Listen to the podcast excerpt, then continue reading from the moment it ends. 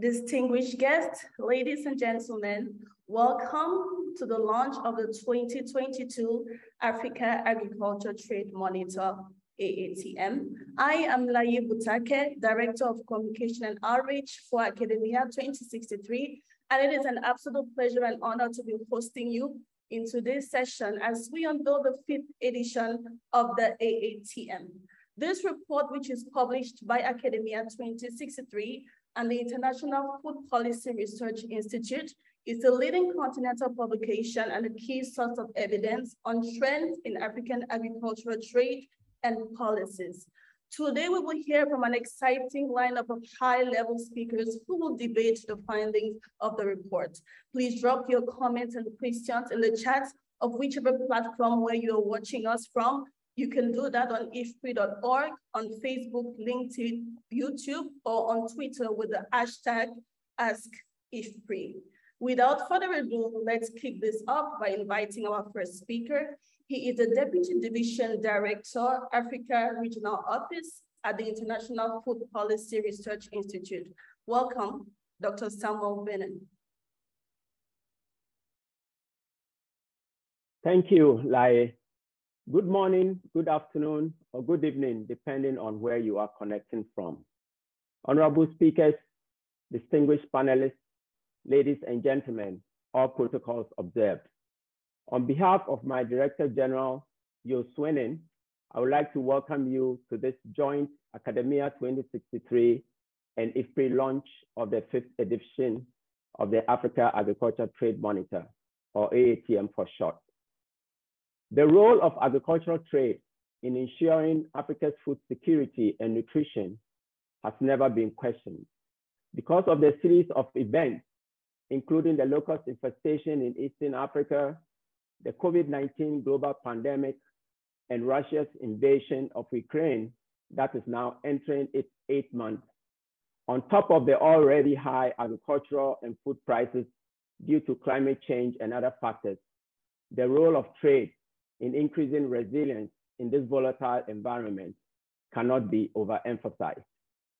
The 2022 AATM helps us to deepen our understanding of the relationship between African agricultural trade and food and nutrition security in several important ways, including, for example, analysis of the regional and continental trade in different value chains and their nutritional content, the transformative impact of African continental free trade area on the region's economies, and the evolution of trade flows and policies in one of the regional economic communities.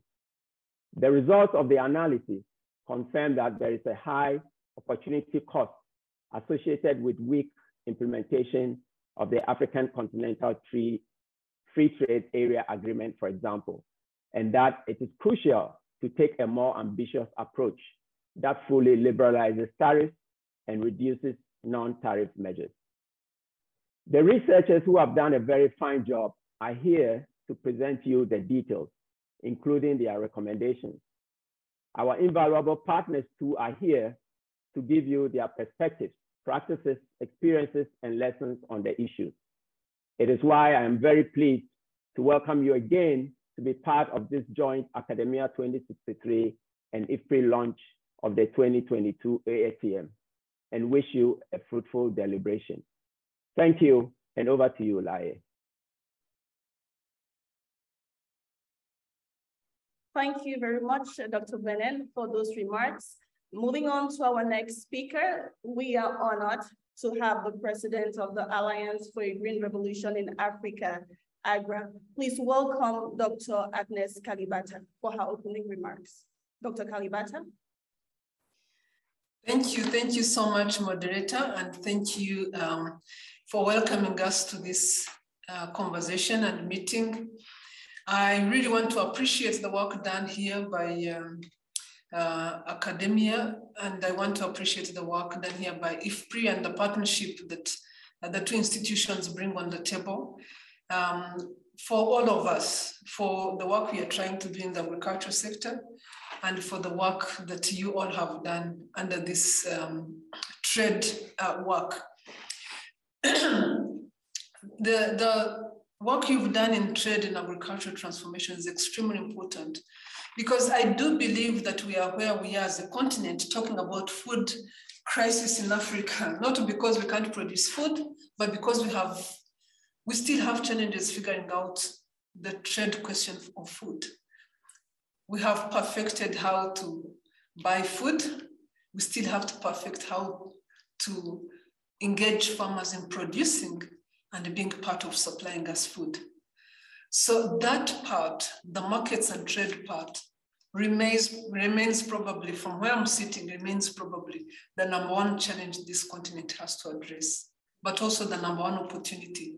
And that's why piggybacking on the um, African Free Continental Trade Area that has just been launched and is now looking to be to be active and, and to deliver is probably um, has to be our number one priority ensuring that that trade environment works has to be our number one priority so helping us understand what is what it is from country to country that is making it impossible for us to put our understanding of this big opportunity our ability to translate it into jobs for Africa's youth, our ability to have the agriculture sector translate into reduced poverty for our continent, helping us understand why we have failed to grip that and bring it and take it and use it to bring it to bear for our continent is something that is extremely important.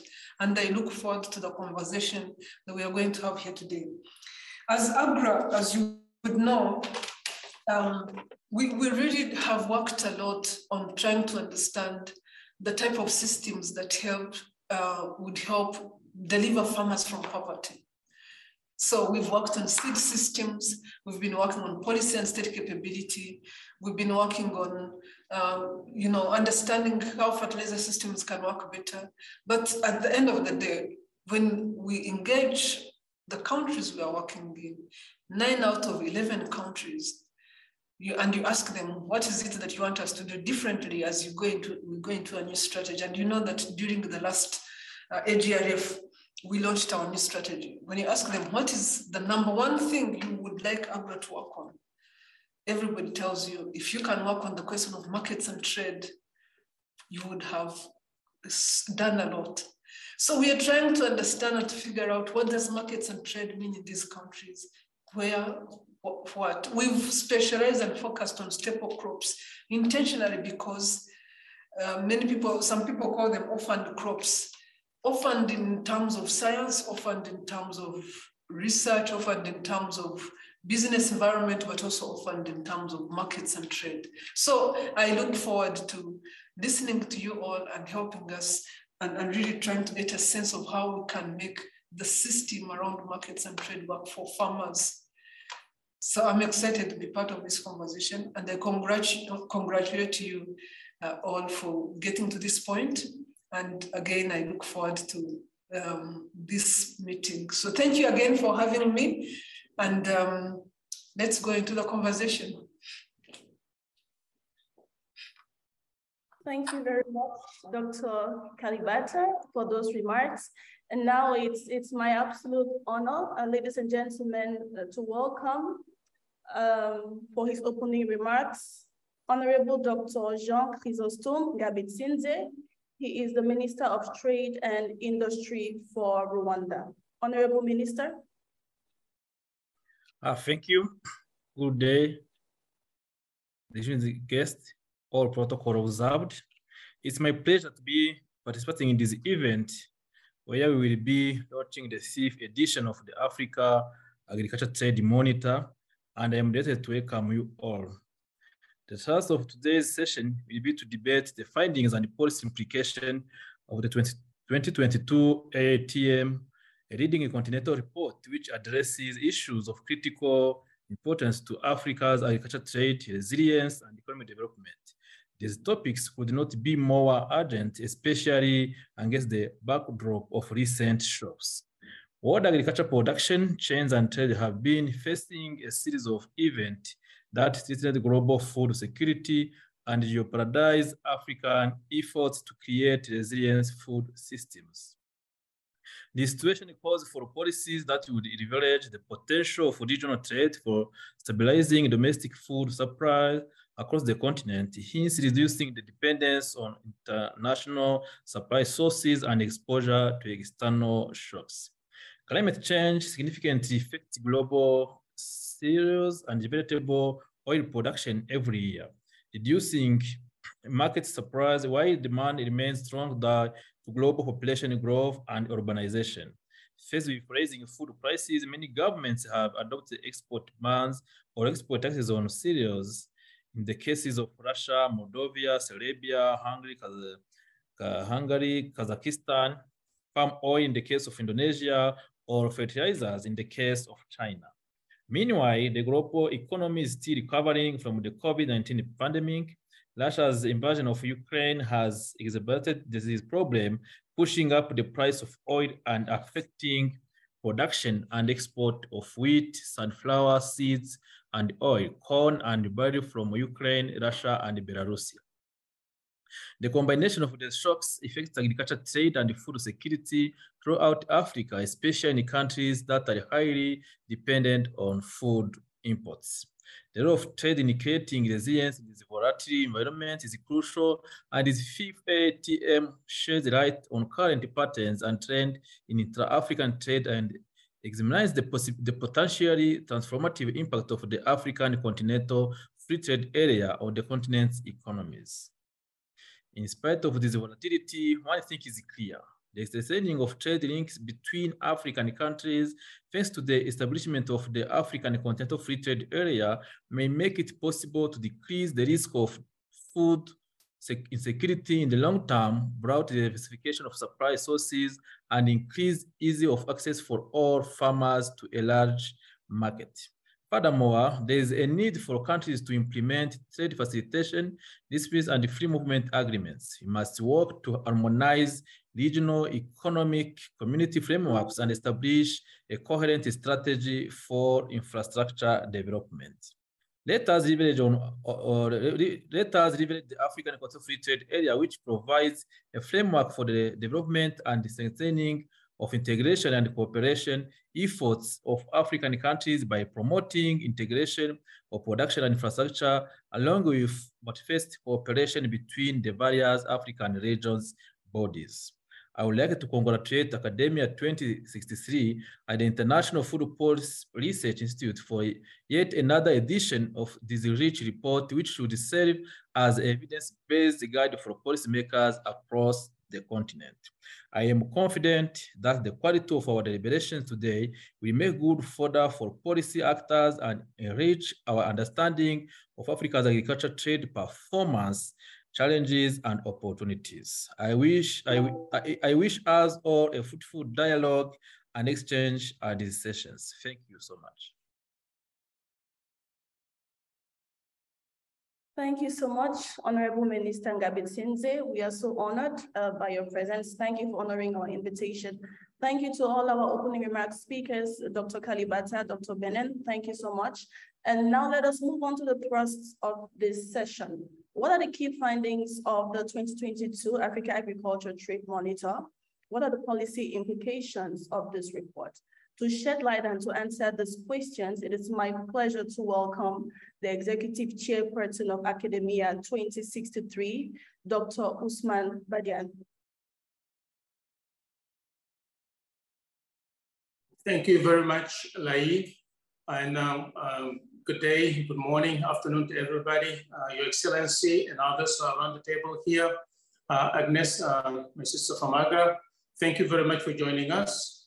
I'll be presenting the highlights of the 2020 Africa Trade Monitor. Um, I'm the presenter, the editors leading this work, and who this year again have really produced an excellent report, uh, Antoine Bouet from IFPRI, Sunday Odjo from Academia 2063, and Chahir Zaki from the Cairo University and, and. We can go to the next slide. Um, the um, academia, the uh, AHTM uh, Africa Trade Monitor is published jointly by the International Policy Research Institute, IFPRI. It is supported financially uh, by USAID uh, and Germany's BMZ.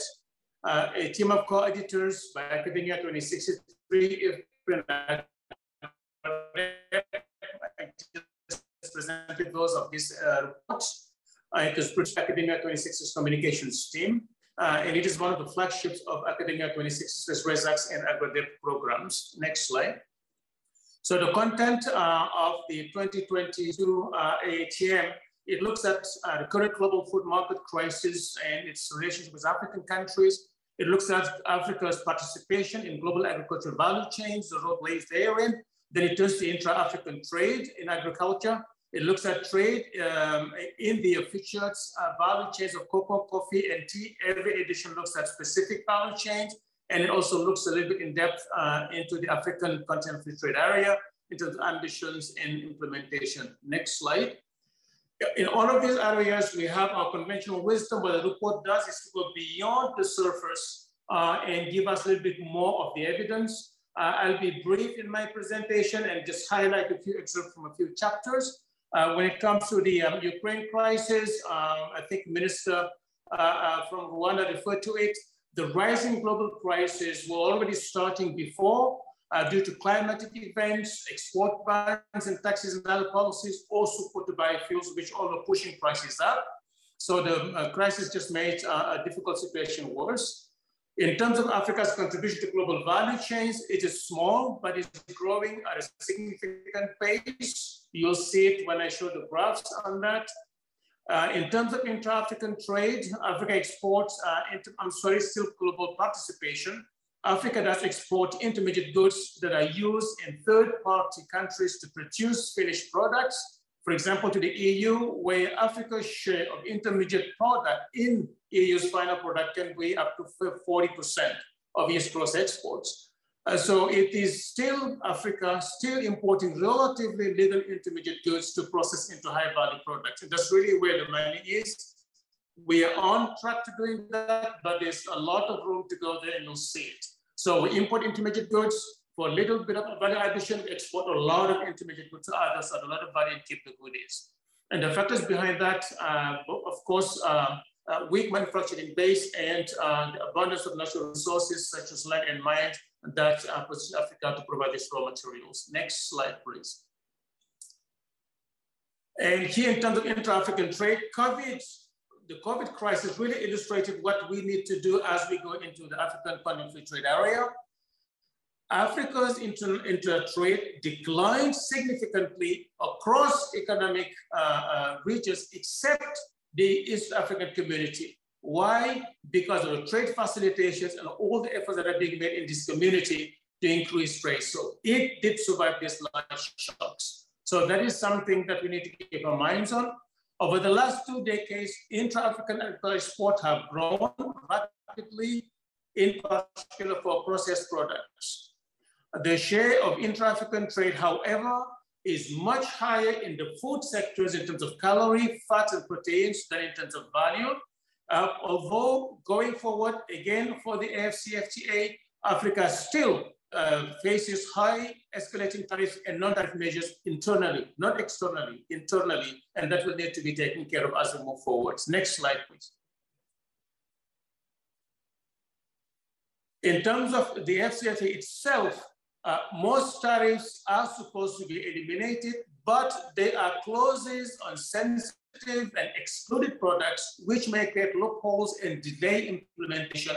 If you just remember the, the, the, the thing I talked about into the high tariffs and non-tariff barriers, uh, so these loopholes might delay the benefits from the AFCFTA. Africa still faces significant non-tariff uh, measures uh, that will have to be addressed. And it is clear from the work in this chapter that it's just not the tariffs, but the non-tariff measures that needs to be dealt with because the impact and contribution far outweighs the impact and contribution from tariff, uh, tariff eliminations. Next slide. I'll be now showing you a few um, graphs and tables uh, from the report. This one is showing what was really driving global prices already before the, the war. Uh, the um, uh, uh, export restrictions, and particularly in China, or high gas prices in the EU, which pushed uh, fertilizer prices uh, and on top of that, the Russian invasion. There were drivers already behind higher food prices. If the war was to stop, the world is most likely going to see higher prices and therefore we need to uh, equip ourselves uh, accordingly. Next slide. And here we're looking at African countries that are the most exposed, and you know them in particular. This is North African countries exposed most of cereals, but also countries like Nigeria, uh, to, uh, Kenya, and Cote d'Ivoire as well. Next slide. Here we look at Africa's participation in the global value chains. The yellow part of the bars are how much of foreign intermediate goods Africa imports to add value and exports. The orange shows you how much of intermediate goods Africa exports to others to add value. So those orange bars is where we need to grow into to create value and trade wealth. Uh, it is still high, 85% of what we produce in terms of intermediate goods. And that's where I think we have an opportunity to boost uh, manufacturing and add value. Next slide. You will see here uh, that across the different sectors, it is in textile, the blue part, where Africa imports intermediate goods, machinery, chemicals, and others to add value. And the least performing is agriculture, where you primarily export uh, the orange part uh, uh, fraction of our value addition to others to add value. So we need to reclaim that. Next slide. And here is intra-African trade. You look to the right, uh, to the left is the intra-African trade in terms of value, which stagnated and peaked in 2013. And next it, you look at intra-African trade by nutrient, calorie, protein, and, and fact, So we're exporting more and expanding trade in food products, and we're exporting more in higher value non-food products. So that's the dynamics that's happening currently in Africa's current trade. Next slide. And here, Africa is exporting more and more of processing semi and processed goods. Uh, the um, share is now about 73% uh, Africa average, driven primarily by ECOWAS and to a lesser extent by COMESA. So the processing sector is driving a trade within Africa and externally. Next slide. Uh, and here we all complain about tariff escalation, high tariffs. African intra-trade is not just facing high tariffs, but also tariff escalation. You look at the example of cocoa from 3.2 if it's unprocessed to double that when it's processed, and again, almost double that again when it's semi uh, fully processed. So that kind of escalation will have to go away. Uh, otherwise, uh, Africa is going to be in the same situation of producing uh, raw materials for the rest of the world. Intra-trade need to take that away. Thank you. Next slide. And you also see that African countries are subjecting each other to the same non-tariff measures similar to what you're observing outside of Africa. Ghana and Mali's uh, uh, uh NTM uh, on non-tariff uh, measures, SPS is here, on cocoa are similar to what Colombia, China, Hong Kong, and South Asia region are applying here. So that too is what Africa needs to deal with in order to further facilitate intra-African trade. So it's not just others doing it to us, we're doing it within the continent. And this way ACFTA has to really pay a lot of attention. Next slide. And uh, you look at here, what is really holding African trade down is not just those high tariff or the non-tariff measures uh, that are like SPS, but look at the processing time of processing imports and exports in terms of uh, time and cost equivalence. Up to 100 hours to 60 hours to process imports and exports, uh, in Africa compared to the orange and yellow bars that you have, which are other regions, or the equivalent cost up to $700 or $200 at minimum, just border compliance and documentary compliance across African ports and airports. Again, another big job for the AFCFTA to, to address. So I think this will be the next slide. Go to the next one. Um, these were uh, the just highlights of some of these chapters. This is an excellent report. There's a lot of in-depth looking under the surface of what is there. And I do wish you all an excellent reading. And again, congratulations to Antoine, Odjo, and Chahir for a great report. And thank you to all of you. Bye-bye. Thank you very much, Dr. Badiane. Your, your presentation has set the stage for what I am confident will be an exciting and insightful conversation with the three editors of the 2022 Africa Agriculture Trade Monitor. But before we get into the panel, let's take a look at some highlights from the 2022 AATM video on your screen. Did you know the Africa Agriculture Trade Monitor is the leading continental publication and a key source of evidence on trends in African agricultural trade and policies?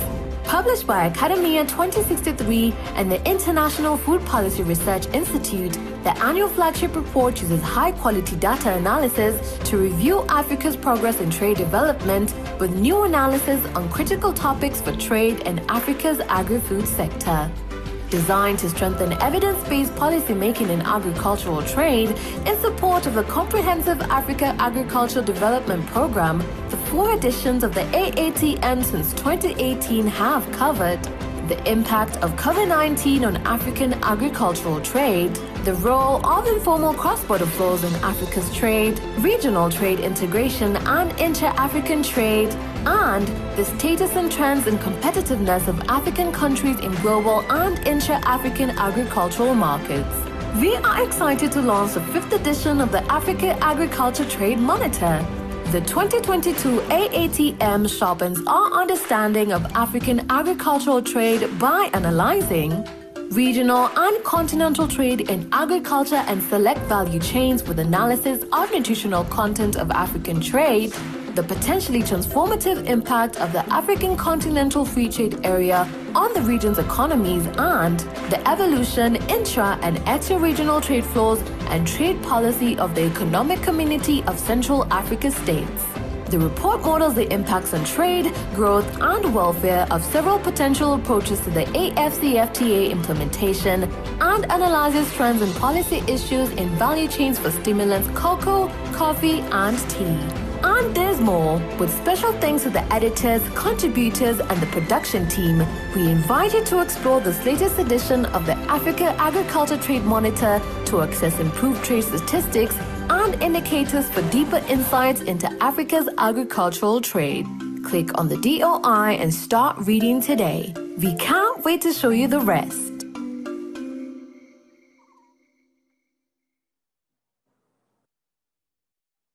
And now let me welcome the moderator of the panel session, Dr. Heike Hoffler, Project Lead Agricultural Trade Agribusiness with GIZ. Over to you, Madam Moderator.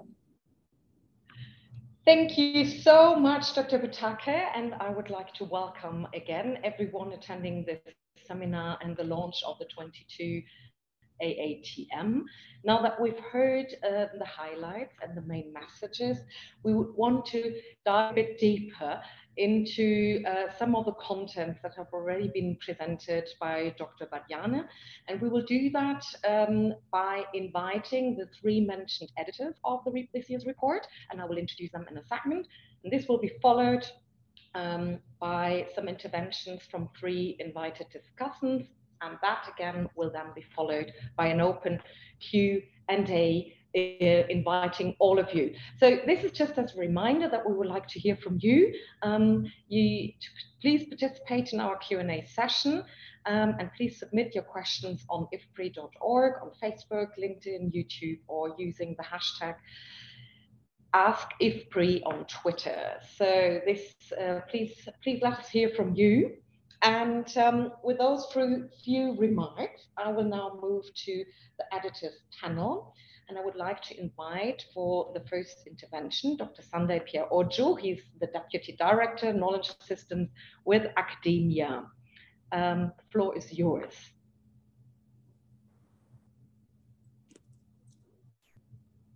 Thank you. So, uh, yes, I, am expecting your question, I think. You have some okay. questions? So, it, okay, fine. Um, I think particularly from your side, we wanted to hear um, a comment on the rapid rise of processed goods uh, and foods. Um, how does that reflect in the intra-African trade, the increase in trade in processed foods? Thank you. yes, uh, this may not be uh, uh, visible, physically visible, but the data reflects uh, a, a, process, an ongoing process of uh, manufacturing of food products. the data show that despite what we think, there is there are some technologies that are used to process agricultural uh, uh, products. For example, we can we, we noted in uh, chapter three that about two decades ago, 63% of intra-African export of agricultural products were either fully processed or semi-processed products. Uh, currently, uh, over the, the, the last uh, uh three years, the share amounted, uh, the share increased from 63% to 72%. So only 28% uh, of agricultural pro products traded within Africa are still unprocessed now. And the chapter also uh, shows some regional differences uh, in terms of processing of agricultural products. Uh, to illustrate, uh, we noted that 42% uh, of ECOWAS intra-African export received some level of processing in 2003-2005, but that share amounted now to 77%. The, the pace is a bit uh, slower in other regions, and the reason is that uh, uh, those regions had attained, a higher level of processing already. I think it's become a bit uh, difficult to, to continue growing when you are already at a, a, a, a high level. For example, you see AMO, uh, the, the Arab Maghreb, the Arab uh, Maghreb Union uh, was processing uh, up to 89% of intra-African exports, and currently it's fell to 68%, which is still a, a, a good uh, process. And so, yes, uh, processing is, uh, in, is in progress, and this is triggered by higher incomes, uh, population growth, and uh, rapid urbanization. So uh, yes, those uh, processing firms may not be seen, but the data reflects that there is a good process there. Back to you. Thank you so much. Um, may I just um, stay here for, for a second because I think this is very interesting. Um, do you have a particular explanation why the ECOWAS region was um, so uh, pro produces such a strong growth in the trade of processed food compared to other regions? Yeah, yeah. I, I think uh, what is to be explained uh, is uh, probably why the share of uh, uh ECOWAS a couple of decades ago was so uh, so uh, so little at 42 percent, while the other while the other regions are at least at 70 percent. So uh, uh I think that the reason uh, may be related to, as I said, the, the the trends we are seeing in terms of income growth uh, and urbanization. It is a region where urbanization and uh, change in lifestyles, change in uh, habit, consumption habits are growing very fast. So there, a, a demand has, has been noticed and even though uh, African exporters may be uh, not uh, so competitive outside Africa, they can seize the opportunity uh, to, to, to fill in the new demand that are uh, coming up within the continent. And food processing is a, a, a very uh, uh promising market and West Africa is filling into that. Back to you. All right, thank you thank you very much for, for these clarification. I think that uh, uh, um, gives a bit more uh, feel to it. I would like to ask you one, one last question before moving, uh, before moving on. Um, coming back to the nature of processed foods, um, we know that these are relatively high in calories, um, fat, sugar, other nutrients that are associated with rather the risks of non-communicable diseases and, and, and rather nutritional risks. Is this being reflected in the trade flows you've analyzed? And, and if so, what, what steps can or should policymakers take to mitigate these nutritional risks and dietary issues uh, associated with the increase uh, in consumption of processed food? Thank you. Uh, yes, in fact, uh, this report uh, has made uh, a, a, good analysis in terms of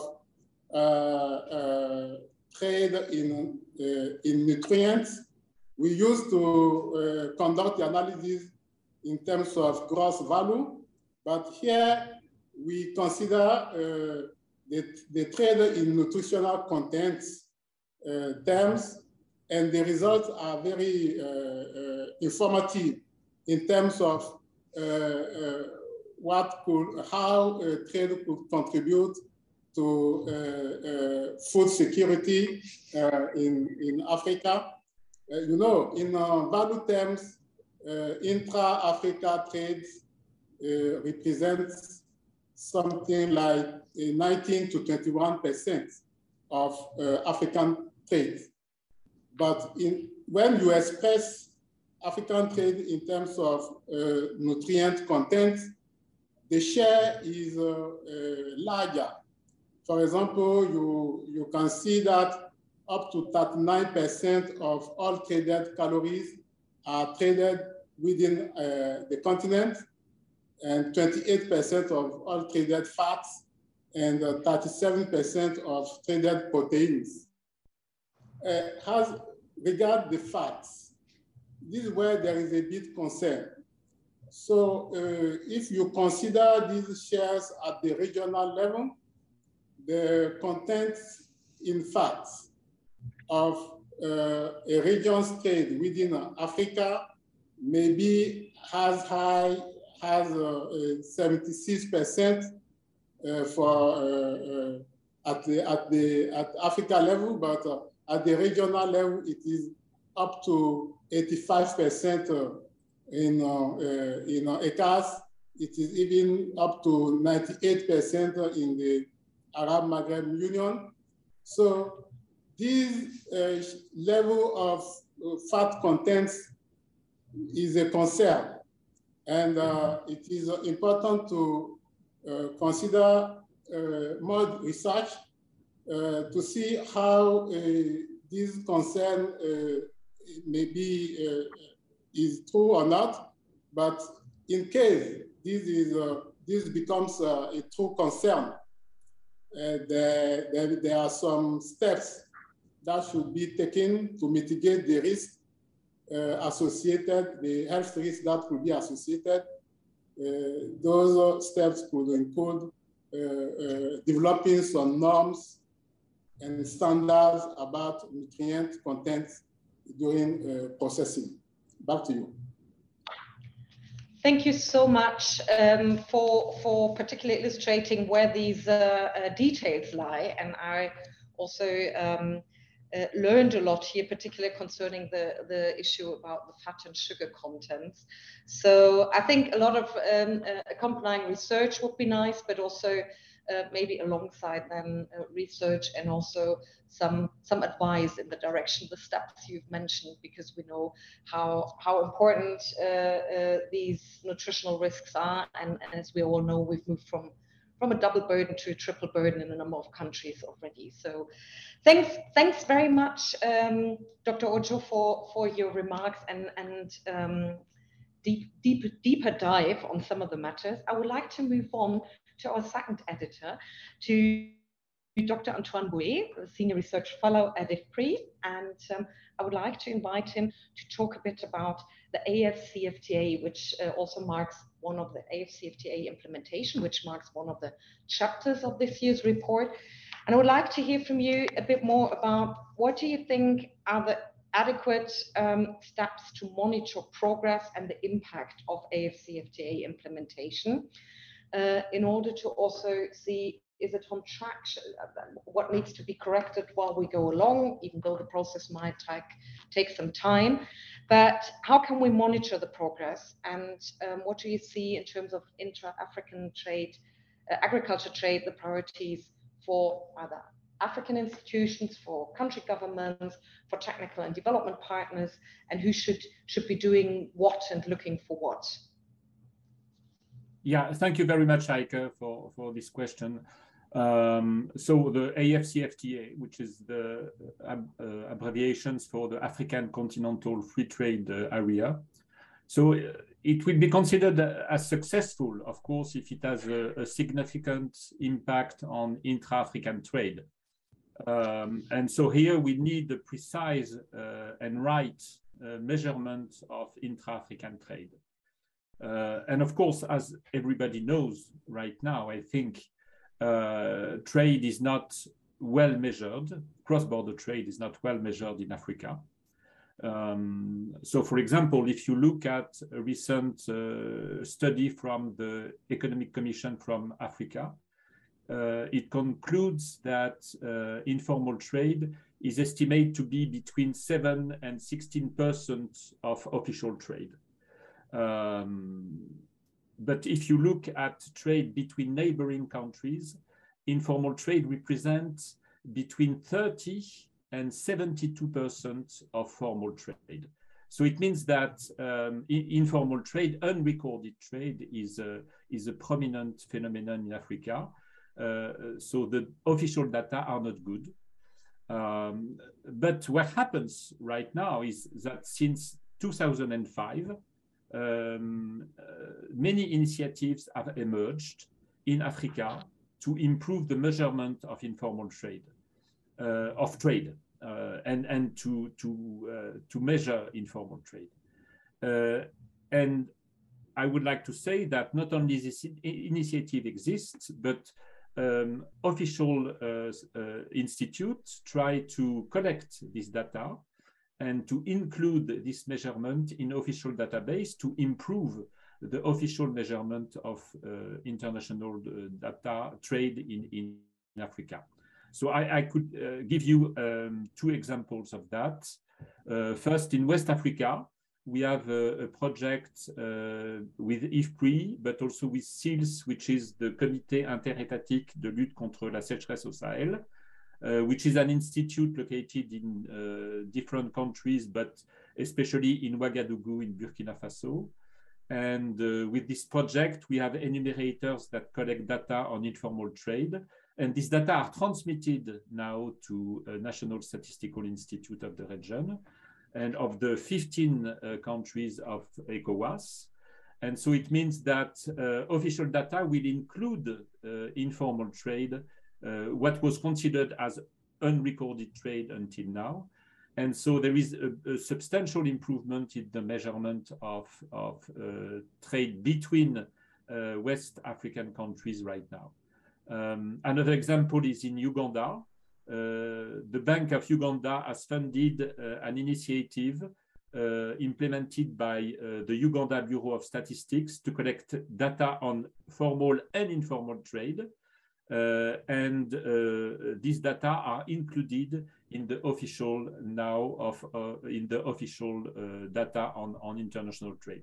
So these efforts have to be continued and amplified. And this is what happens with the, an initiative by United Economic Commission for Africa, which has initiated the coordinations of all these activities and they and they try to, uh, of course, harmonize the the process of uh, measuring informal trade and inclusions in official data. It takes times, but I'm relatively optimistic about uh, this process.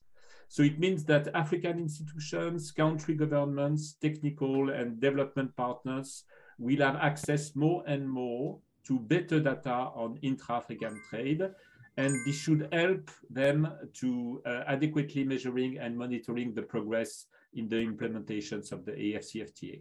Back to you. Thank you very much, uh, Antoine, because um, I think it's, it's, it's nice to hear that, that there's an area where there's been some progress. And um, you've mentioned here that the, there's been over the last 15 or so years an improvement in accounting for this rather informal uh, cross-border trade and to take it better into account. Now, the, the examples you've mentioned on this type of analysis and monitoring, um, coming back to the question, who should step up these efforts and research? Whose, whose responsibility is it? Is it with regional economic communities or is it at continental level? Uh, could you shed some light on that? Uh, I guess um, international institutions are, are very important in, in doing that. Uh, the United Economic Commission for Africa is uh, working with the Afreximbank uh, and the African uh, Development Bank in order to, to finance these efforts of coordination. So it means that um, I hope that the, the, this initiative will include all the partners from West Africa, from Central Africa, and in particular uh, the Uganda Bureau of Statistics, the, the Bank of Uganda, but also in Rwanda, the Bank of Rwanda, and, and the National Statistical Institute for Rwanda. But there are also efforts coming from FEWS NET uh, and, and in Southern Africa. Uh, so uh, the, the problems is, I think that we need an initiative at the continental level uh, and I think it should come from the African Development Bank, the United Nations Economic Commission from Africa, and the Afreximbank. Thank you very much. Um, we, I think we, we um, um, note this down and um, approach the right people on that. Maybe Ousmane Badiane can can do that and his uh, and his team. Antoine, one, one last question for you. Um, moving to the topic also um, uh, that Ousmane has presented, and that is the participation in global value chains of African um, trading countries. We've seen, and, and Ousmane has presented to us, that um, African countries' participation in global value chains is rather positioned upstream, and in some cases have even moved uh, down upstream, so to say. Um, what do you think? What steps should African policymakers take to upgrade their position, the position of their country in global agricultural value chains? Yeah, thank you. This is a, a very important issue. Um, I, I, would like to um, uh, underline the fact that the report finds that African countries' participations in uh, agricultural global value chains is positioned upstream um, uh, this result is included in chapter two of the report. It has been uh, completed by uh, Mariam Diallo and Sunday Pierre Odjo, and it's a quite innovative contributions to the literature. So this is really important. Um, so it means that Africa exports mostly unprocessed products to other regions, which transform these products and exports uh, semi-processed or processed products to other regions. Uh, so the, the positions of Africa, uh, this is what economists call uh, an upstream position. Um, so if, if we want to change that and if we want to upgrade uh, the value added content of uh, African exports, I think that uh, what is important is first that the cost of trading between African countries must be uh, uh, reduced uh, as much as possible. And so it means that import tariff on unprocessed and semi-processed goods have to be removed between African countries. So this is a point that was mentioned by Ousmane a few minutes ago. This is really important in order to uh, reduce the cost of trading and also non-tariff measure and, and also efficiency of custom procedures has to be uh, improved. And, and second, uh, Africa has a weak manufacturing base. So it means that the continent uh, uh, lies, this is an explanation of why the continent lies upstream in global value chains. Um, and to improve the manufacturing base in Africa, uh, um, access to capital has to be improved. Uh, foreign direct investment has to be attracted. And of course, the business climate has to be improved. Um, back to you. Thank you so much, Antoine, um, for also reminding us on, on the importance of value addition in, in Africa, not only um, agriculture production, but also the processing and, and the trade in processed and semi-processed goods. Great. Um, let us move to our third editor. Um, let me invite uh, Professor Chahir Zaki, who's Professor of Economics at the Cairo University. And I would like um, to dwell with you a bit more on the real hardcore trade matters of um, the tariff and the non-tariff barriers that has also that have also been mentioned by Ousmane in his presentation, which I think also plays quite a role, of course, in this uh, trade report and is, is a major issue that AFCFTA has has to deal with. So my question is that among all the other challenges we've already also uh, um, touched upon, the tariff and non-tariff measures that prevent African countries from moving up in the value chain um, and to export these more processed uh, products out of the continent um, include some of the so-called stimulant crops, which um, have their own chapter this year in the AATM. Um, that is chapter uh, five, and it's uh, about the key cash crops, coffee and tea uh, for example. And the question is, can you tell us more about the prevalence and the impact of trade barriers for, for these particular stimulant crops? Uh, thank you, Professor Hoffler, for the introduction, and uh, I'm very happy to present um, uh, part of uh, the trade policy dimensions that affect the main crops that we're addressing in this AATM edition. So in general, uh, just to give a background, in general, in every uh, AATM edition, we try to examine the different value chains of different uh, agricultural products. So as you mentioned, this year we're focusing in chapter four on uh, uh, three uh, stimulants, which are cocoa, coffee, and tea. And actually, the main finding that was very clear in for the three products is that globally, uh, most of the African countries are trading more in unprocessed good as it was highlighted, highlighted before uh, by the uh, other editors on Antoine and Sunday, uh, much more than processed goods. And among the reasons that can explain uh, such a performance, uh, we can divide them into tariff barriers and non-tariff barriers. And when, when it comes to tariff barriers, we can see that the problem of tariff escalation is very clear, which means that tariff that is imposed on uh, processed food, uh, sorry, processed pro agricultural products is higher than uh, the one that is imposed on unprocessed or semi-processed uh, products. And this clearly hinders uh, exports of African countries to different uh, markets, whether they are African countries or non-African countries, and especially non-African countries. That's when it comes to tariffs. And interestingly, also what we found is that still, despite the presence of different re regional economic communities in Africa, intra-African tariff is uh, in several cases high, which means that we still have some tariffs that are imposed on these uh, stimulants at, and that hinder intra-African uh, trade. Uh, when it comes to non-tariff measures, and it's much more complicated issue because non-tariff measures might be justified for health reasons, for instance, uh, we found that uh, clearly most of these products are subject to several technical barriers to trade and sanitary and phytosanitary measures that are related to health uh, or to the protection of uh, uh, the, uh, the environment, the health of animals, of individuals, and so on.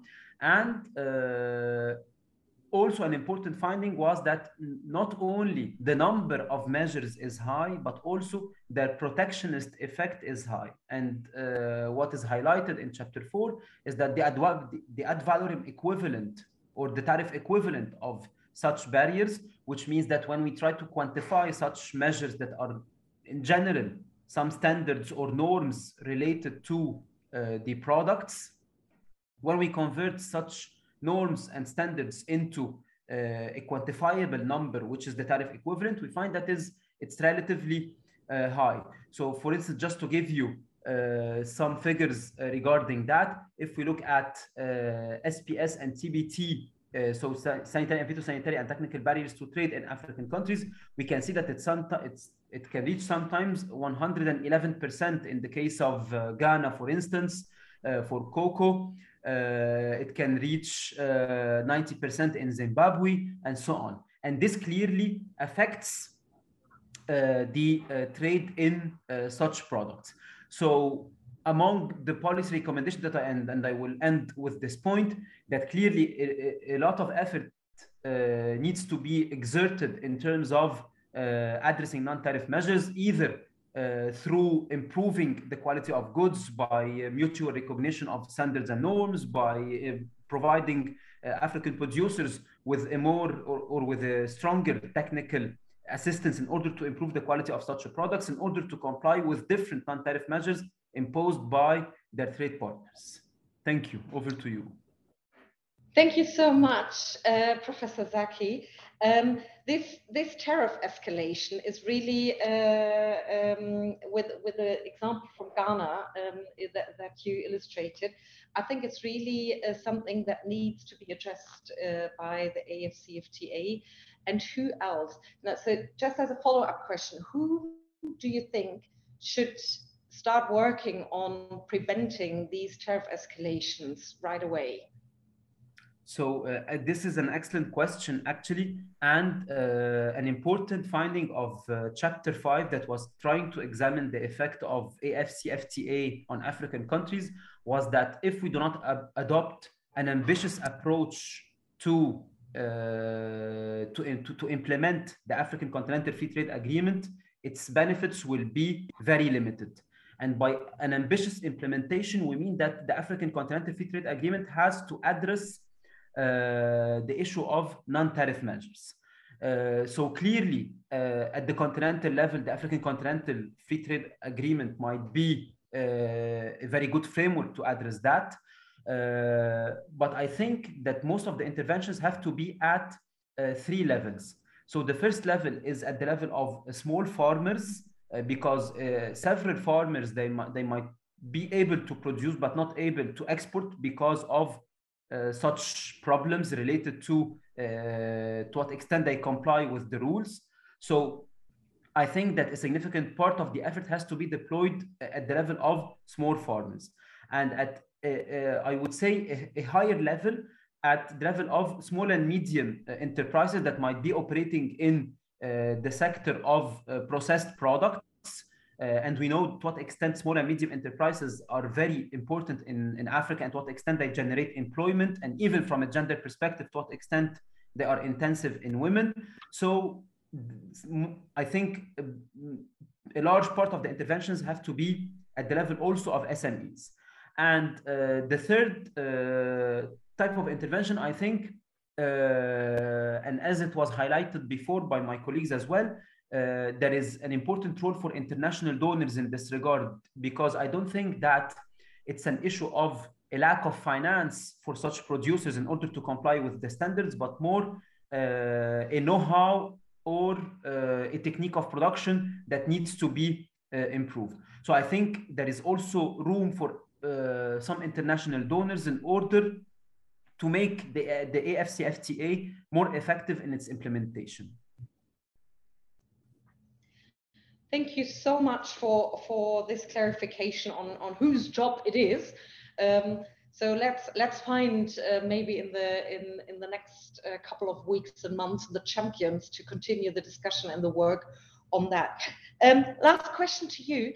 Um, despite the um, the NTBs, the non-tariff barriers, um, and the tariff barriers we've already dwelt on, um, what other challenges and opportunities do you see in developing um, well-performing regional value chains for the stimulant crops, cocoa, tea, coffee within Africa? So, uh, talking about opportunities, I think that uh, in the in the same chapter of the AATM, chapter four, uh, we try to uh, to find to what extent African countries are uh, under trading or they are over trading those stimulants either with African countries or with non-African countries. And it was very clear that in the three products, cocoa, tea, and coffee, uh, most of the African countries are under trading. And by under trading, uh, I mean that uh, compared to their potential, to their export potential, compared to the demand they are facing abroad, they are performing uh, lower than what is expected. So that's why this means that there is still room to export more, either for non-African countries or for African countries.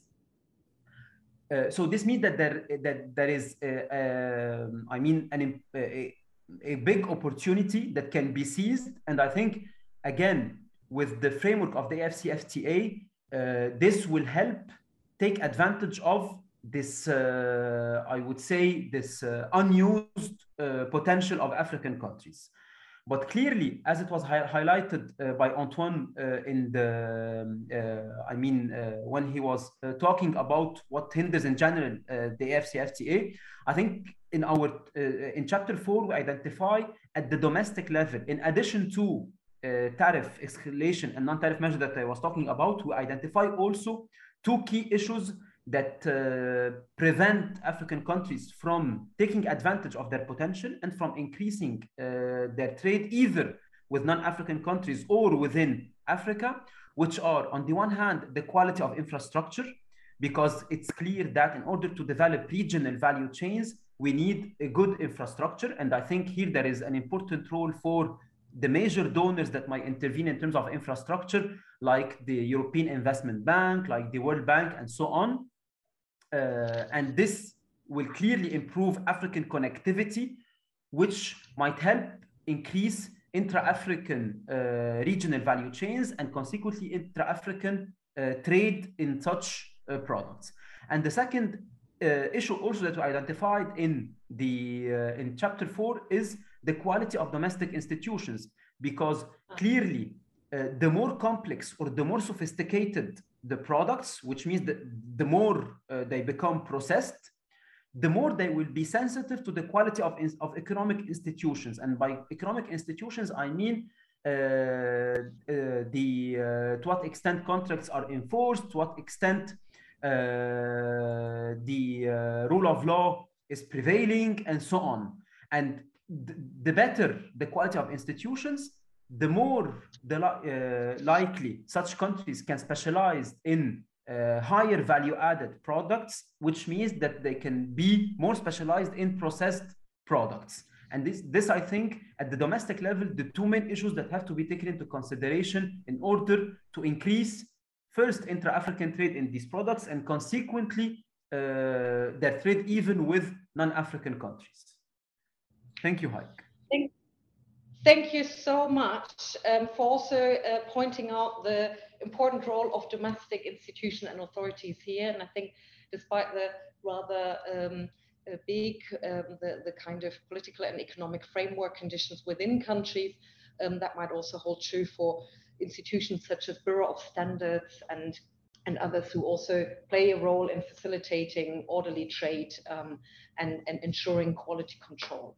Thank you so very much to you, um, Professor Zaki, and also to Dr. Antoine Bouet and to Dr. Sunday Odjo. So the three main editors um, who've produced uh, the report for your very um, insightful additional remarks to the high, uh, additional to the highlights that we've already heard from Ousmane Badiane and from the, the movie we'd seen.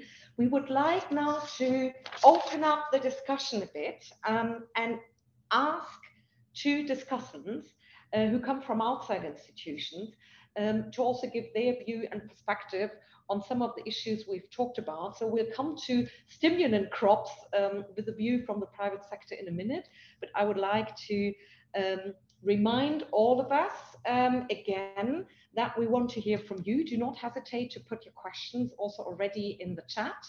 Um, please submit them. You can also uh, write on, again, IFPRI, Facebook, LinkedIn, and ask IFPRI on Twitter. So please keep communicating. And now I would like to um, invite Ms. Christiane Wolf. She's a counselor at WTO. And um, we want to, we're, we're, particularly excited to have you today with us to talk about a bit the um, intakes of chapter five uh, from um, the AATM, which deals again with the AFCFTA implementation. And uh, as we already touched upon, the chapter finds that reducing the trade impeding impacts of non-tariff measures will be key. Yeah, we've already discussed that a bit also with the editors. Um, and it will be key to the, to the general success in implementing um. What do you see as the potential for reducing and eliminating, even better, the, the unnecessary NTMs in Africa? Um, and, and who should be doing what to get there? Um, thank you, Heike, for this question, and um, it's a pleasure to be here. Yes, I was struck. Um, Ousmane Badiane explained that the impact of non-tariff measure elimination outweighs the potential impact of um, tariff elimination in, the, in this study. Um, and um, I saw there's quite a bit of a focus on eliminating the unnecessary non-tariff measures, which is of course um, the obvious place to start. Um, I saw an interesting novel mechanism, the reporting, monitoring, and eliminating mechanism, but all of this still seems to be focusing on the elimination of unnecessary NTMs. Um, I was thinking that a lot of the for especially the sanitary and phytosanitary and the um, other technical regulations that are in place are often necessary to achieve policy objectives, including health protection, environmental protection, product quality, and so on. They can still act as trade barriers at the same time, though, while they try to achieve legitimate policy objectives. So I think the, the the key focus is on trying to reduce the trade impact, to identify the unnecessary trade impact, and to try to tackle that, whether it's by eliminating unnecessary measures completely or by looking at the existing necessary measures and seeing where do they go beyond what is necessary in terms of their impact on trade. Um, and I think there are basically three ways you can do about that, and they're not mutually exclusive at all.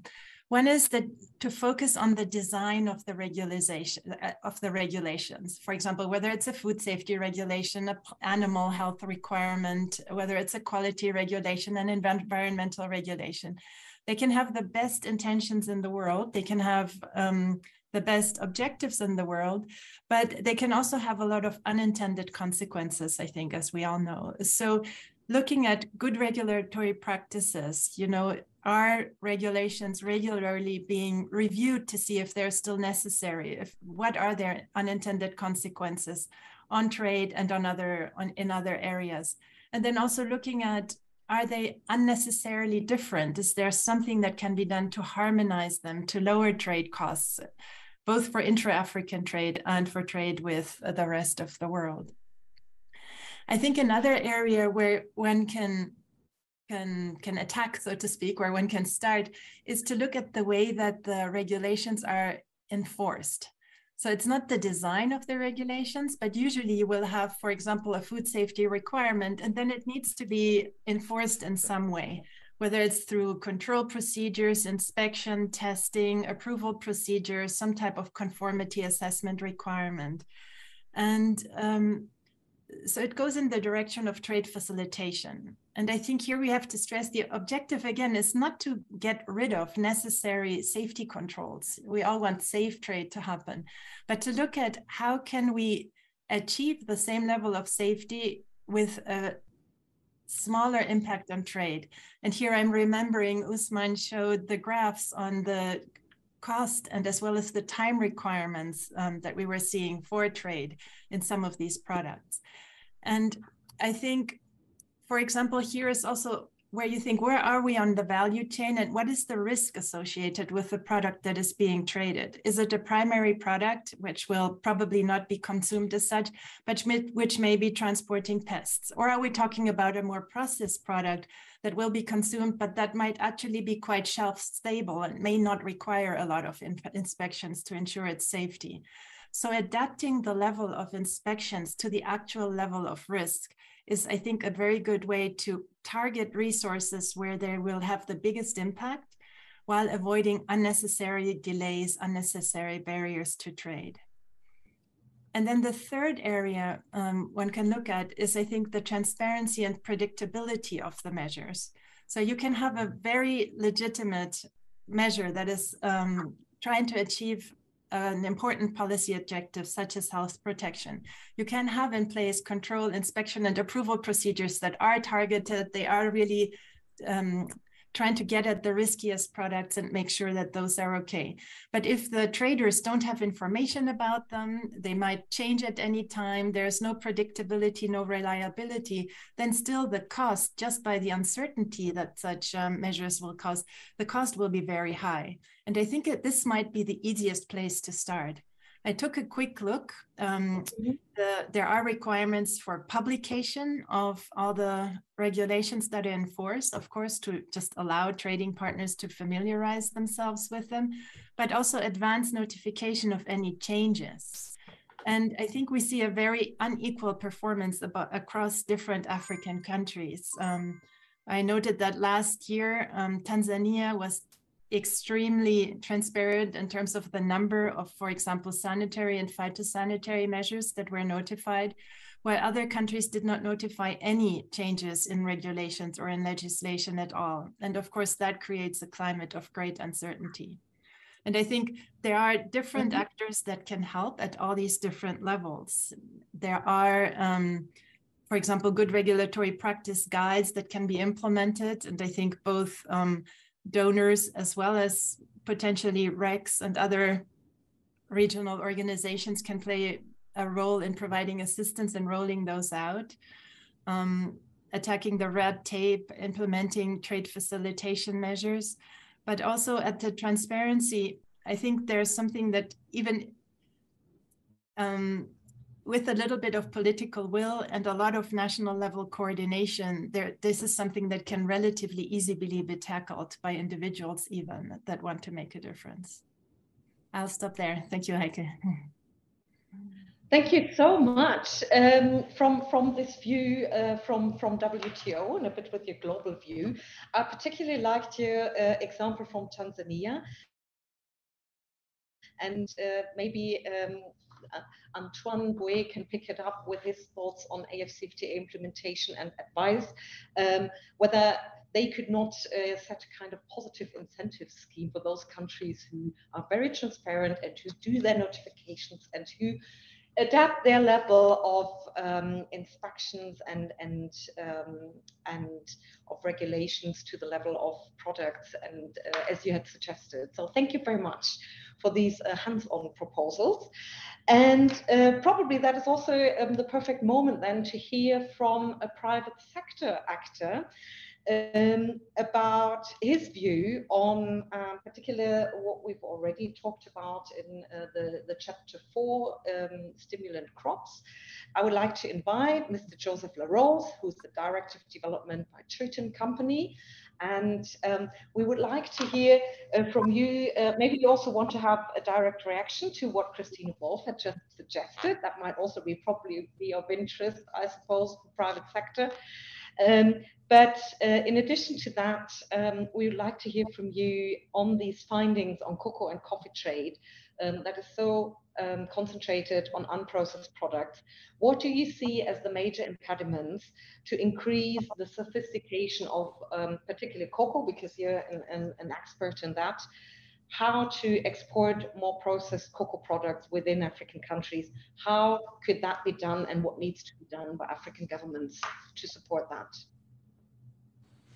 Thank you very much, uh, Heike, and uh, very happy to be uh, with the academic world today to discuss this uh, this new report that uh, gives a lot of insight on the African trade flow. And and and for the records, Touton is a soft commodity trader uh, specialized in cocoa, coffee, and ingredients, meaning vanilla and all sorts of spices, cloves, cinnamon, ginger, beeswax, and and and many others our footprint in mainly is in, in Africa. So that, that report is uh, of an extreme in, uh, interest for us. And obviously, chapter four, uh, uh, uh, we paid a particular attention to that. I think there, there is there is many interesting things that, that I that I heard that I heard today, but but maybe on on on on few elements to, to deep dive into the, the, the cocoa business and on the coffee trade flow as well. On the on the cocoa sides. Um, I, I think there is definitely barriers to increase the, the, the processed uh, uh, uh, volume of, of cocoa.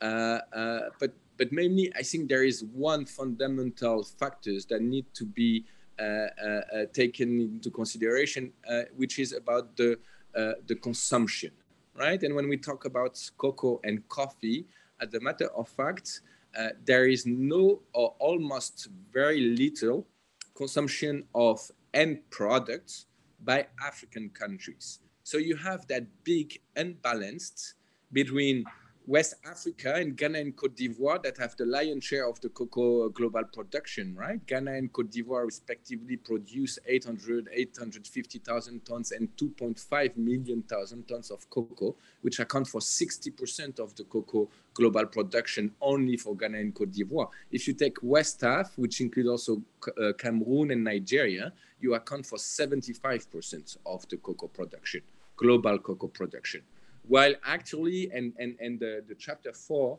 and some figures really uh, uh, capture that, there is almost no import of chocolate either. So neither the, the cocoa is, is, pro, is transformed and processed as chocolates in, in, in, those, in those producing countries, but no uh, uh, chocolate is imported. So we, you have a fundamental distortion between the production of that uh, crop and the consumption of the final product. And I think that is the key element that explain uh, the, the, the, the, the, the, the, the under trading uh, value uh, according to the index that was calculated uh, in chapter four for the for country like Ghana and Cote d'Ivoire in in uh, for cocoa. But but I, I like also maybe to to to bit to to give a bit more of like on the ground uh, reflection and and also business perspective on it what we have seen in West Africa over the last five to six years is a significant increase of semi-processed products. And in cocoa, as, as well described into the, into the paper, there is a complex manufacturing process to end up into chocolates. What is very interesting to look at is the growth of the semi-processed uh, cocoa in, in Cote d'Ivoire and Ghana. We moved from 400 something tons in 2014 to uh, almost 700,000 tons of cocoa uh, being grinded, uh, semi-processed in Cote d'Ivoire locally. And that growth is going to continue because there has been a lot of investment being done by the private sectors and the public authorities as well to grow the, the, the, the, portion of cocoa that is being processed up to the what we call the liquor, the butter, or the powder level, which is semi-processed products. Um, it's, it's quite interesting to explain the, the factor behind that. Um, you have obviously national incentives and policies that support uh, the investments, right? Whether it's tax discount or discount on the good of the prices uh, of cocoa. Uh, you have also an increase in demand, 2% per year, that is followed by an increase in production. So in value, the, the, the level of cocoa that is being produced has, has, has increased a lot. Back in 2010, when I entered the cocoa industry, Cote d'Ivoire was producing 1.5 million tons. Today is 2.5 million tons. So it's, it's, quite, it's quite important. But also you have a decline in Asian production, uh, which have switched the Asian industry to buy West African beans uh, for some years, and now the Asian industry is relocating their grinding capacity in Cote d'Ivoire and Ghana. And last but not least, you have a regulatory framework where sustainability, where mastering the supply chain, the human rights uh, uh, uh due diligence, the deforestation regulation upcoming in the EU, had put pressure on the private sectors to invest more into the supply chain. So there is uh, less uh, indeed the, the, the, the, the process of chocolate is not there yet. I think that's mainly because of consumption that is not there yet, but the semi process has increased and will continue to do so. Thank you so much. Uh, you leave us with some good news here, um, I guess. And that, of course, is nice to hear, also particular in the um, comparison with the Asian region. So let's see um, and maybe give uh, everyone else a chance. The question of which region to trade with. Um, we will pick up in a second, and probably you can come in on Asia and, and the cocoa trade there again, because we have someone also being interested in trading with the Caribbean area. But um, let me thank um, um, you, Joseph uh, LaRose and Christiane, Christiane Wolf very much for your interventions as discussants. And now I would like to straight use the remaining 15 minutes we have for um, Q&A. And um, we have some great questions already, and I will start with one clarification. Some of these questions have already been answered while we went along. Um, one um, anonymous comment was that um, research should have started with food crops rather than stimulant crops, uh, as Africa is in is food insecure. That's um, a very true observation. Yet um, uh, the AATM picks every year a different value chain chapter and a different um, regional economic community. So this year it was a particular analysis of the stimulant crops as they play a huge role for, for African exports out of the continent. And it picked on the Central Region as the regional economic community. In previous years, there have been different chapters. There was already a chapter on the main staples, on grains, on roots and tubers. So um, whoever posed that comment, please have a look at the previous uh, volumes of the AATM in 2021, 2020, 19, and so on. Okay, um, there is um, a question from uh, for, for some of the editors. And that was rather of the general question, are some African countries performing better than others in terms of participating in the global value chain? I think Dr. Odjo talked about that. And are there any lessons to be drawn from these experiences of the better performing countries? And may I ask everyone to be very short and sweet so we can have a couple of questions. Dr. Odjo.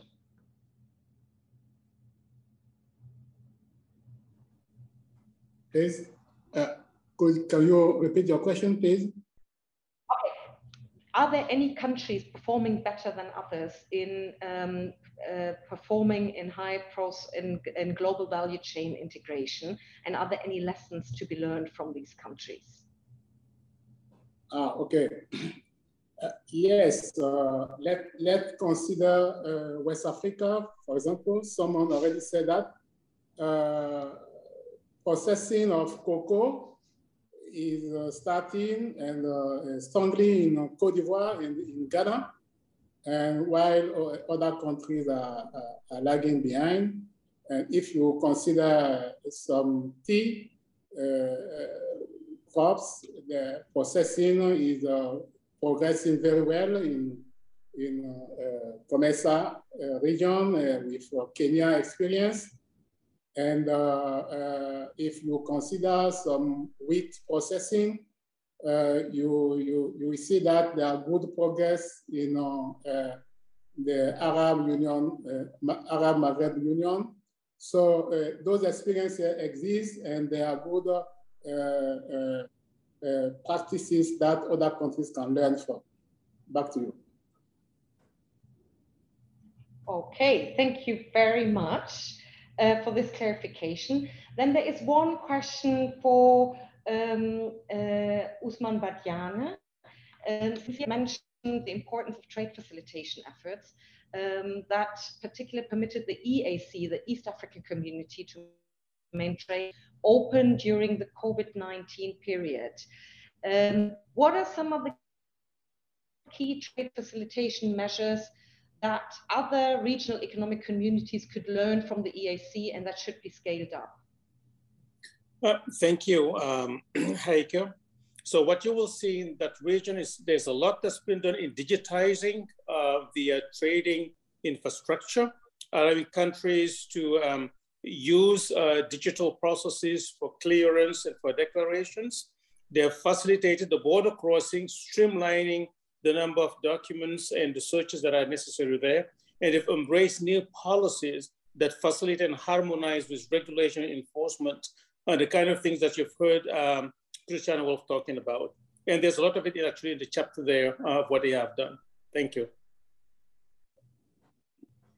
Thank you so much. Um, yeah, maybe we can just um, continue with a question that um, uh, was also directed to either Antoine Bouet or Christiane Wolf, and that was concerning your view on the current status of AFCFTA implementation.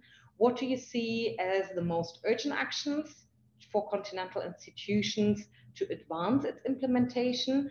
And um, for Christiane Wolf, also the additional question, you've mentioned several good practices for reducing the negative impact of non-tariff measures on trade. What needs to be done to help countries and regions to implement these good practices as we have the knowledge? Um, who wants to start, Antoine or Christiane? About the AFC, the, the, your view maybe, on... Maybe I can start. Uh, well, I think that um, the AFC, the, the implementations of the AFCFTA starts um, in, in a very difficult period of time uh, for African countries. And, and of course, uh, it's because of COVID-19. Uh, I mean, the, um, there's still a, a big uh, uh, importance of uh, COVID-19 in, Africa and, and, and the, the, vaccinations is, is very late. And, and um, and also the uh, Ukrainian-Russia uh, war has uh, implied some um, uh, increase in world prices of, of cereals, of vegetable oils, uh, and fertilizer. Uh, and so, um, of course, it's not only related, as it is explained in chapter one of this report, to the to the war between Ukraine and Russia, but but the, the, this war has amplified a, a, movement of increase. So it means that in terms of food security, the situations of the, the continent is fragile. So I think that the authority have, of course, a lot of concern uh, with uh, all this situation. And so um, I think the, the, the, process of implementations of the AFCFTA is a little bit late. Um, I'm not sure today, but maybe somebody from uh, WTO can uh, respond to me on that. I do not know if if she knows uh, the, the response to these questions, but I'm not sure that trade under the AFCFTA regime has started, um, uh, which means that um, uh, the problems is to solve many issues at the same time, to start uh, the tariff liberalization under the AFCFTA regime. Um, and of course, um, uh, I think that uh, there are some sensitive products, um, and I think that unfortunately, um, uh, this uh, sensitive products clause has a substantial impact in terms of reductions of ambition of the of the reform. Um, and um, uh, concerning the non-tariff measure, um, I can leave you the floor, but uh, I mean um, the, the the negotiation has started uh, and uh, we will see in the next months if it is really, really uh, very ambitious. Back to you. Okay, thank you, Antoine. Over to you, Christiane. Yes, um, thank you. I um, I also don't have a crystal ball about the negotiations um, started that are starting on the NTMs.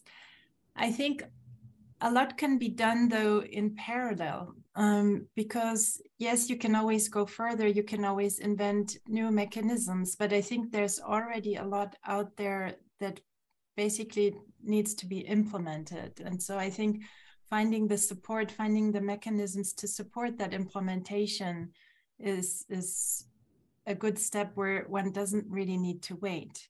So as I mentioned, there's, for example, for good regu regulatory practices, the the Standards and Trade Development Facility has developed a very good guide on how to apply that in the SPS area. And I, I think one doesn't need to wait both bilateral donors as well as regional organizations. I mean, FAO, WHO were all parts of the development of this, this guide. And I think it, it can basically be taken off the shelf and um, adapted to each um, to each national situation.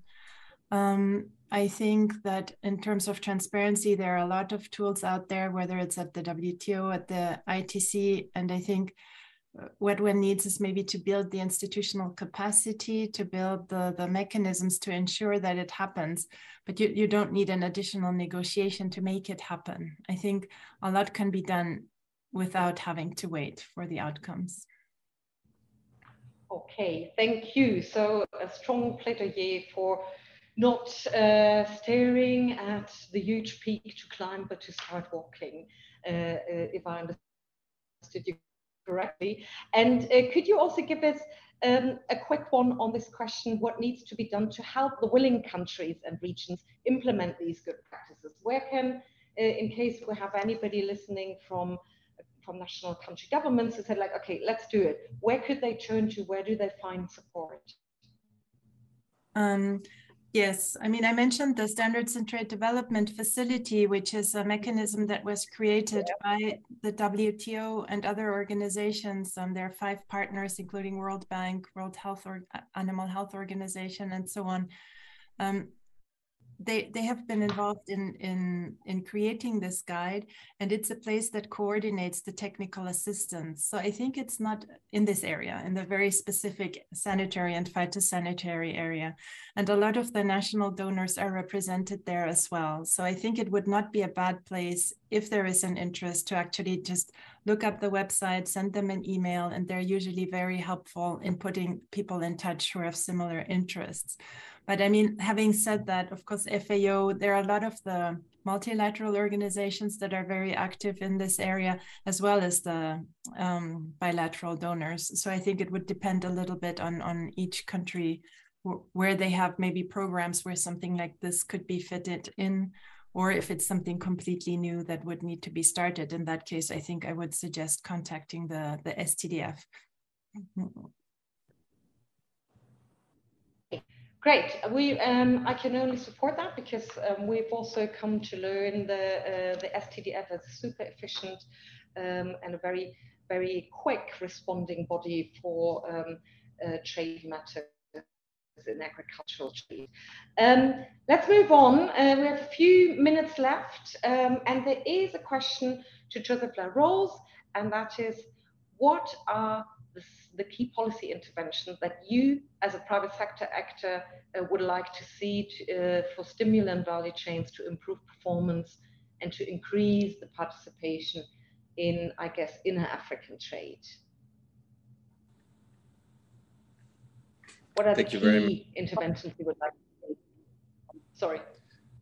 Well, um, again, I think the, the, the the promotion of, of local consumption and of local market. And, and, in the paper, some of the, the reason for, for, for which Cote d'Ivoire, Ghana, and the cocoa mm, global value chain are positioned, uh, there is historical reason, there is, uh, you know, financial reason, but I think to build a market uh, for end products that will definitely help to uh, to, uh, to, uh, to, to to to raise the bar and and to help those countries to to to to to uh, to uh, industrialize a bit more.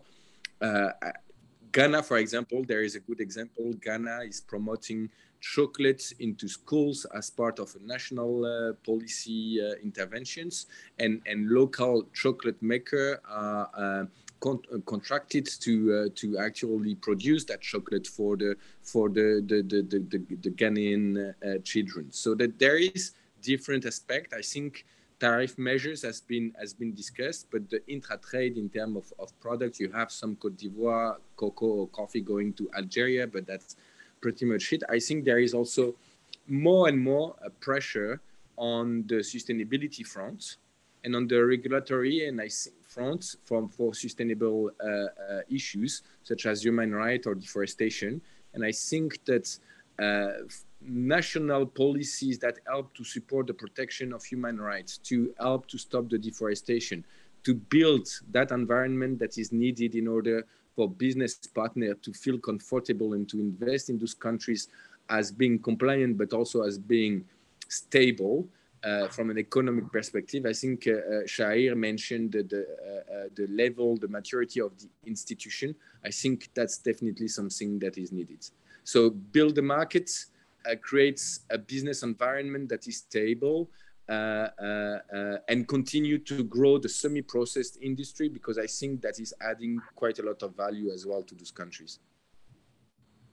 Thank you so much. And uh, if you allow me, Joseph, to also add uh, one comment and listen to your private sector operators, um, I think uh, that is more than often uh, overlooked to hear from the local industry um, what their needs are. But at the same time, we also know that in a number of countries, it is also difficult to get an organized voice and view from private sector actors. So probably also um, uh, try and, and think about how to organize um, the private sector views in a way that it can interact and, and enter dialogue with government and authorities in, in an effective way. Great, we have um, not much time left, but there are questions that were related to, to, to particular regions. For example, the question, is it possible to directly trade with the Caribbean islands from Africa?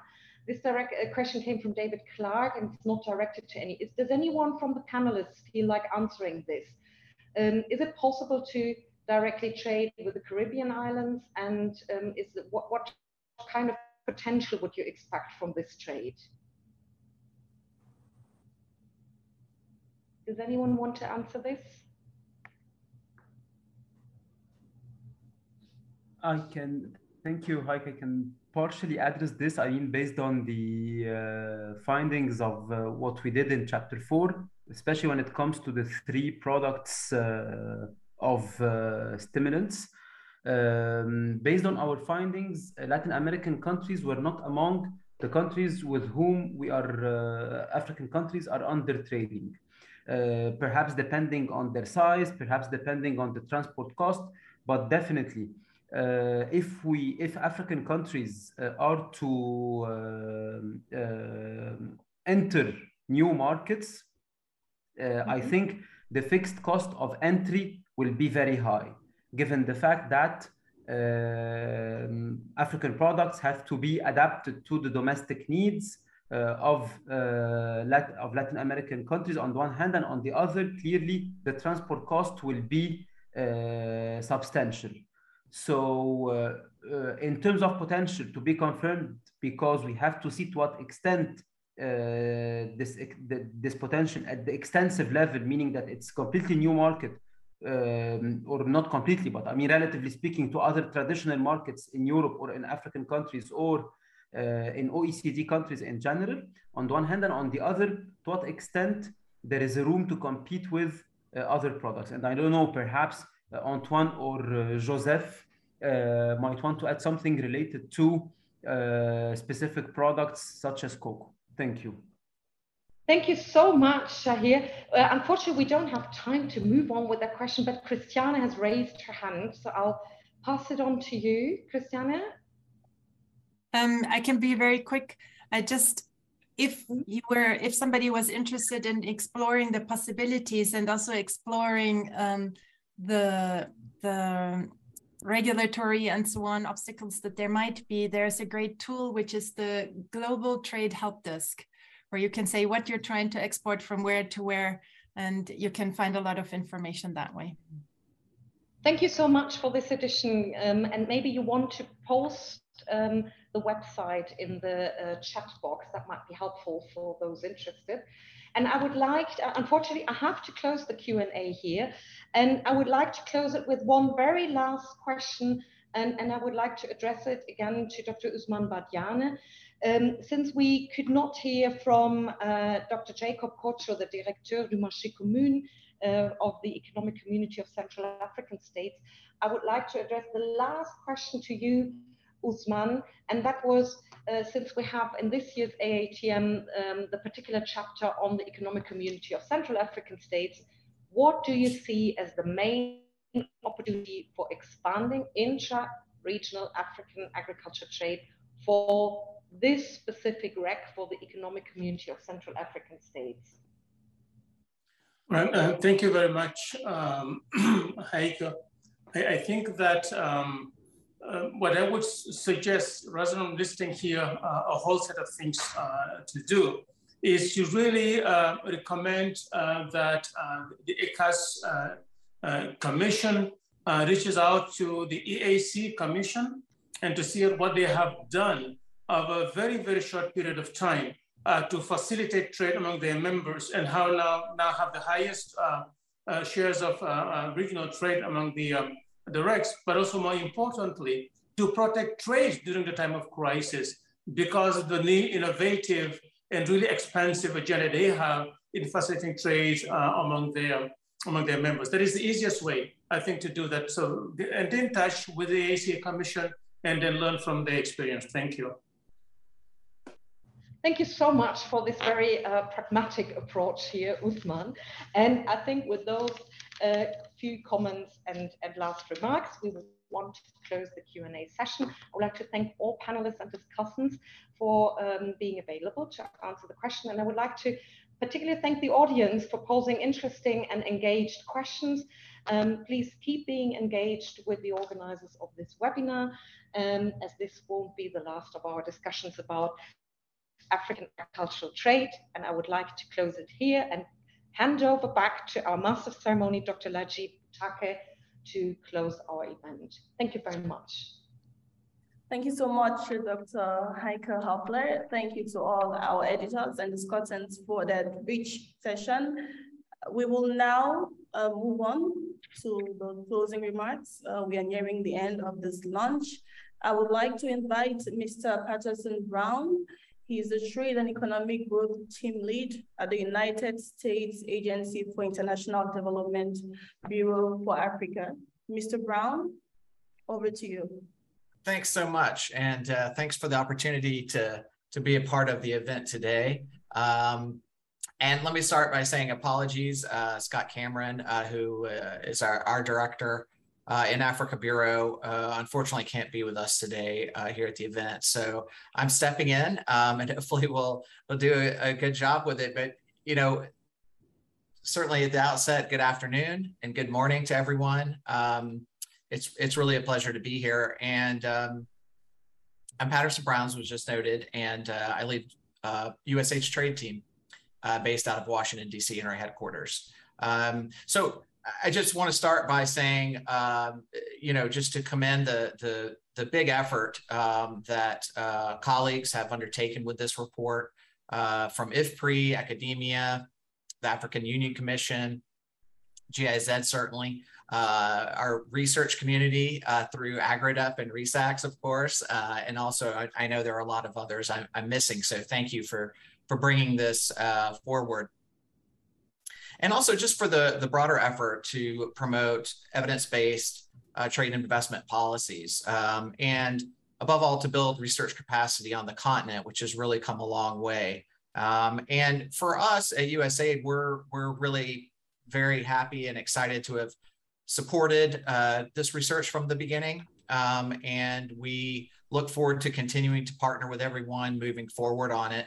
Um, and excuse me, this is from the USA perspective is certainly uh, a critical effort here with the report and more broadly, uh, looking at how the African Continental Trade Agenda uh, through the AFCFTA uh, is developing, uh, the importance of understanding market instability, uh, the role that trade plays in accelerating recovery and stability, um, and above all, the role that formal and informal trade play as it relates to reducing poverty and hunger on the continent.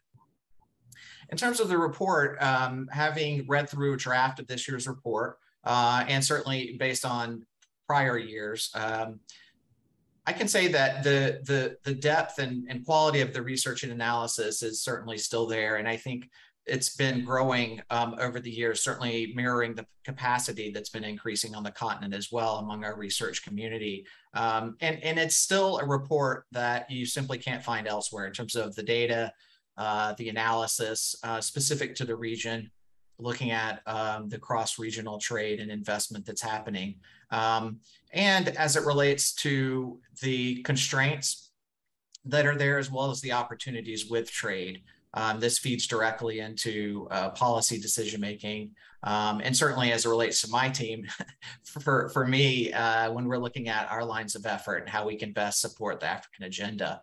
Um, the the generation of this evidence analysis is is really important, um, as I noted, uh, in terms of trying to help move the African trade agenda forward with the AFCFTA and more broadly, our continuing work with regional economic communities. Uh, for us, um, especially when it comes to uh, informing our new programs and design of initiatives um, and activities, um, th this work is, is really important. And, it, you know, from our perspective, we've been working in this area for a number of decades with a, a lot of you all along the way to improve trade investment performance.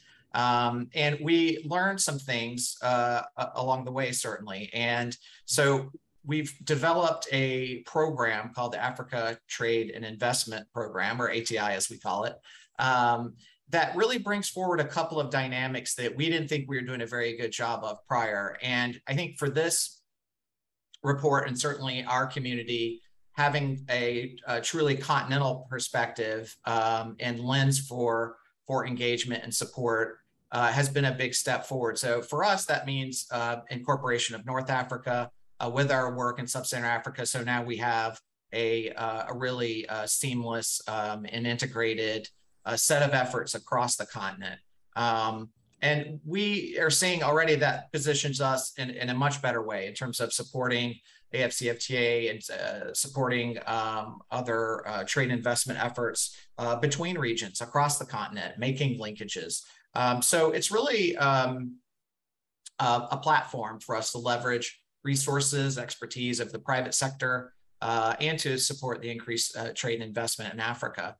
Um, one of the goals um, of the program is also to drive economic growth and job creation, uh, which by extension will promote food security, lower poverty and hunger, uh, and, and really build out the lasting policy frameworks uh, that we see are necessary to promote sustainability. Um, so we also want to be in a position of being more agile and nimble and that's certainly something we've built into this new ati program is the ability to pivot a bit more quickly uh, in support of partners. And of course now looking at the, the market instability uh, that's been there the uh, price spikes um, and, and, and really um, a number of really reoccurring uh, crises uh, that are happening on the continent as it relates to food security and nutrition. So um, these are these are important ways that that we've uh, sort of grown um, uh, and adjusted our programming based on learning over the years, based on engaging with with you all and other partners. One other thing I wanted to mention about our programming um, earlier this year, uh, the head of, of our agency of USAID's uh, Administrator Samantha Power uh, pledged that 50% of all of our projects over the next decade will put uh, local and regional partners in the lead to co-create, implement, evaluate uh, USAID programs with the ultimate goal of much stronger locally led development ownership. And so this is a, a next step up for us and we, we, really see as an important one. Um, and uh, you all are, are, a big part of that effort um, as we move that forward. Um, certainly, as I mentioned earlier, AGRODEP and Research or ReSAKSS and some of our other partners you know, is a great example um, and something that we really want to deepen. And, and we have uh, support of our administrator um, and, uh, and, and, our senior leadership.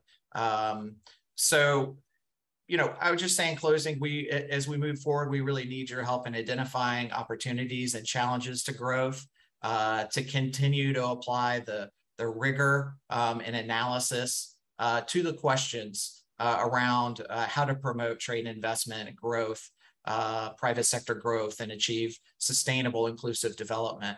Um, so I'll, I'll end it there. Again, thank you so much for the opportunity to be a part of this um, and want to commend you all once again on the report, um, which I've already started to share with my leadership, but look forward to broader engagement internally. So thanks so much for the opportunity again. Thank you so much, Mr. Patterson Brown. Thank you for honoring our invitation. So there you have it. We have come to the end of the launch of the 2022 Africa Agriculture Trade Monitor, published by Academia 2063 and the International Food Policy Research Institute. It's been a pleasure and honor hosting you today. Thank you so much for joining Academia 2063 and IFPRI.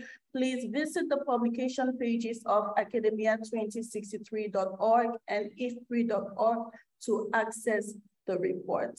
Follow us on Facebook, Twitter, LinkedIn, and YouTube, and let us continue this conversation. Let us continue driving stakeholder engagement for evidence-based and sustainable policy outcomes across the continent.